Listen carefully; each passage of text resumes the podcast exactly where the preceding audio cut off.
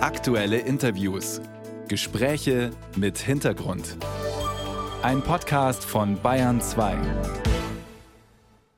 Wie hat sich seit den Angriffen der Hamas am siebten Oktober das Leben von Jüdinnen und Juden in Deutschland geändert? Darüber spreche ich mit Laura Cazés von der Zentralwohlfahrtsstelle der Juden in Deutschland. Frau Cazés, ähm, herzlich willkommen. Antisemitismus in Deutschland, wie ist da aktuell die Lage?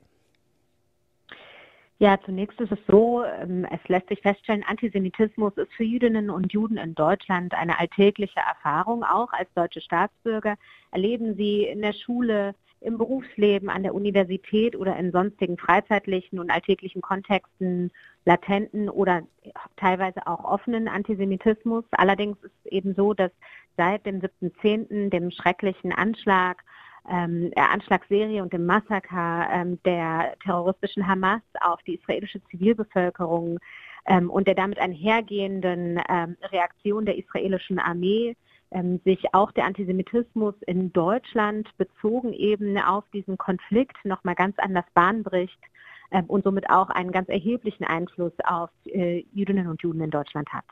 Haben Sie da konkrete Beispiele aus den letzten Tagen und Wochen? Zunächst einmal lässt sich feststellen, dass wenn wir nur mal auf die Zahlen gucken, dann hat bereits in der ersten Woche die Recherche- und Informationsstelle Antisemitismus einen zweihundertvierzig-prozentigen Anstieg antisemitischer Fälle, die von jüdischen Personen und anderen Betroffenen gemeldet wurde, verzeichnet. In der was, ersten Woche nach dem siebten zehnten. Was ist, Damit da, einher- was ist da konkret äh, passiert? Was ist da? Sprechen wir da von Social Media? Sprechen wir von Ereignissen auf der Straße? Was kann, wie kann ich mir das vorstellen? Wir sprechen eigentlich von einem ganzen Spektrum antisemitischer Vorfälle, die reichen von ähm, ja, Anfeindungen, Beleidigungen, ähm, Übergriff, also verbalen Übergriffen in den sozialen Medien, aber tatsächlich auch von körperlicher Gewalt äh, und auch schwerwiegenderen Fällen. Und das besonders Schwerwiegende daran ist eben, dass es eben nicht nur die Zahl zugenommen hat, sondern eben auch tatsächlich die Qualität und die Gewaltbereitschaft, ähm, wie viele Betroffene berichten, eben auch nochmal stärker geworden ist. Und all das zeichnet sich eben auch ab an den ähm, Berichten der ähm, Beratungsstelle O F E G für Betroffene von antisemitischer Bewe- Gewalt und Diskriminierung, ähm, die in einer Pressemitteilung eben auch schildern, dass, das Beratungs-, dass die Beratungsbedarfe sich eben in der Zeit seit dem siebten Oktober verzwölffacht haben. Und auch sie beschreiben eben den enormen Druck, Ähm, den ähm, betroffene Personen, also ähm, jüdische Deutsche, aber eben auch Israelis, die in Deutschland leben, beschreiben, der eben nicht nur sich ähm, dadurch, dadurch ähm, zeigt, dass Menschen von Antisemitismus betroffen sind, sondern auch, dass diese schrecklichen terroristischen Anschläge auch in ihnen nachwirken. Und zwar nicht nur eben in Form der Ereignisse des siebten Oktobers, sondern auch, weil die Hamas ja äh, bereits eine Woche nach diesem schrecklichen Anschlag dazu aufgerufen hat, Ähm, jüdische Ziele, also Institutionen, aber auch Personen anzugreifen in Form eines sogenannten Tages des Zorns. Ähm, all das hat natürlich auch nochmal extreme Ängste ausgelöst ähm, unter jüdischen Personen. Aber es sind eben nicht nur subjektiv wahrgenommene Ängste, sondern die tatsächliche Gewalt lässt sich ja auch eben daran sehen, dass zum Beispiel äh, infolge dieses Aufrufes auch ein Brandanschlag versucht wurde zu verüben auf ein jüdisches Gemeindezentrum in Berlin.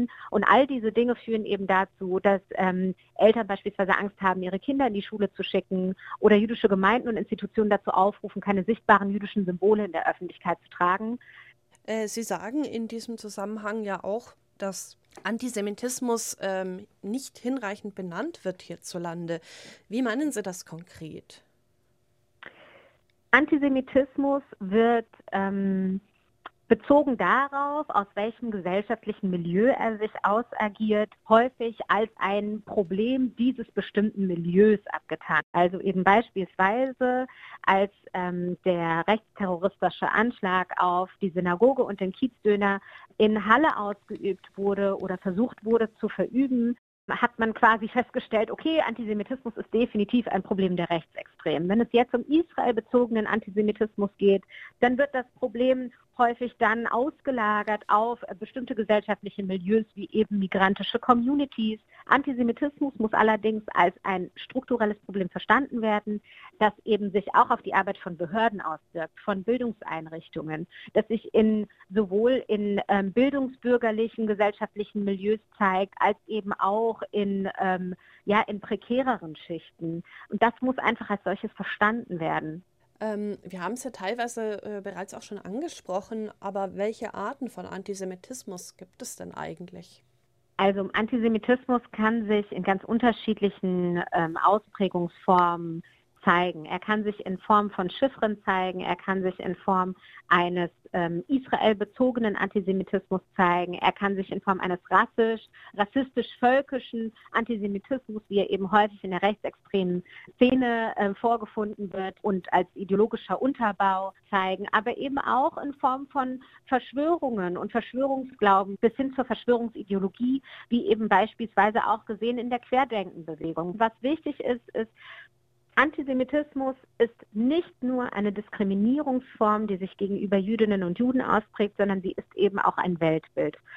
Und das führt eben dazu, dass er häufig, wenn er sich in Chiffren zum Beispiel ausagiert, also die Mächtigen da oben oder in irgendeiner anderen Form, die ein verkürztes Verständnis davon, wo Machthierarchien verortet sind, ähm, ausprägt, dass er nicht als solcher erkannt wird, dass gesagt wird, naja, aber keiner hat doch hier irgendwie Juden beleidigt. In dieser vermeintlichen Israel-Kritik oder Kritik gegen den Staat Israel stecken ganz häufig sehr antisemitisch aufgeladene Bilder, wie eben beispielsweise der israelische Staat ist der mächtigste Staat im Nahen Osten. Und während Antisemitismus in ganz vielen Fällen gar nicht direkt mit Jüdinnen und Juden zu tun haben, haben sie immer auch eine Auswirkung auf sie.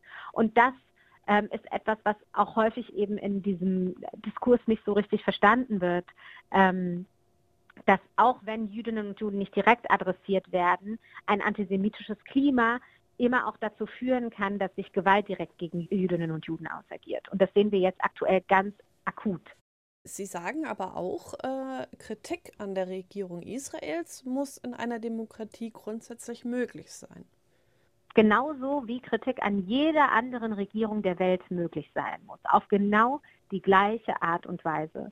Ähm, und das würde ich auch gerne loslösen ähm, von dem Gespräch über Antisemitismus. Denn es ist durchaus möglich. Und ich sage Ihnen, das beste Beispiel dafür ist ein Blick in die israelische Medienlandschaft selbst, die sehr kritisch mit ihrer eigenen Regierung umgehen, weil in Israel Pressefreiheit herrscht. Und deshalb natürlich jegliches Handeln der israelischen Regierung, und zwar nicht erst seit dem siebten Oktober, sondern eigentlich schon immer sehr genau unter die Lupe genommen haben.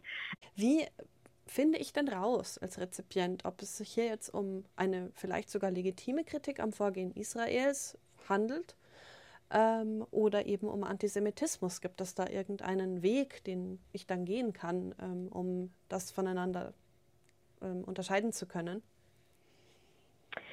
Naja, es gilt erstmal zu prüfen, ob die Kritik faktenbasiert ist. Ja, all das, insbesondere wenn wir auf den Diskurs, auf den sozialen Medien schauen, stellen wir schon fest, viele der Behauptungen oder viele der ähm, ja, sehr dramatisch aufgeladenen Bilder müssen faktisch auch geprüft werden. Diese, dieser Krieg ist auch ein Informationskrieg, von dem wir wissen, ähm, dass die äh, terroristische Hamas diesen auch nutzt für sich. Es finden sich Desinformationsdynamiken, wie sie eben auch schon im Kontext des Angriffskrieges Russlands auf die Ukraine zu finden sind. Es findet sich ein unglaublicher, also es ist auch eine, eine, eine Form der Überinformation. Menschen werden quasi überflutet mit schrecklichen Bildern, von denen an ganz vielen Stellen nicht verifizierbar ist, ob sie überhaupt jetzt aus dem aktuellen Konfliktgeschehen stammen oder aus einem anderen Konflikt. Auch das beobachten wir. Und deshalb ist es wahnsinnig wichtig, jegliche Information, so dramatisch sie auch ist, zunächst auf ihre Quelle hin zu prüfen. Und zusätzlich gilt es eben zu prüfen, in welcher Form wird eben durch bestehende antisemitische Bilder die Wahrnehmung dieses, ja, des Kriegshandelns eben nochmal verstärkt. Und da gilt es, wenn Sie mich fragen, viel stärker noch darum, ähm, sich eben mit den Dynamiken und klassischen Bildern antisemitischen Bildern auseinanderzusetzen, als jetzt jedes Detail zu verstehen, ähm, das sich in diesem Konflikt abspielt. Denn vieles davon ist wirklich absolut nicht neu.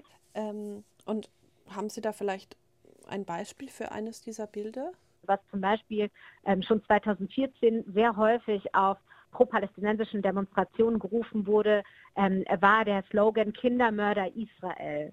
Ähm, das suggeriert, dass die, das israelische Militär gezielt ähm, Kinder in diesem Krieg ermorden möchte. Ähm, das ist etwas, was beispielsweise jeglicher faktischen Grundlage entbehrt. Die israelische Armee hat nicht zum, hat nicht zum Ziel, gezielt Kinder zu töten.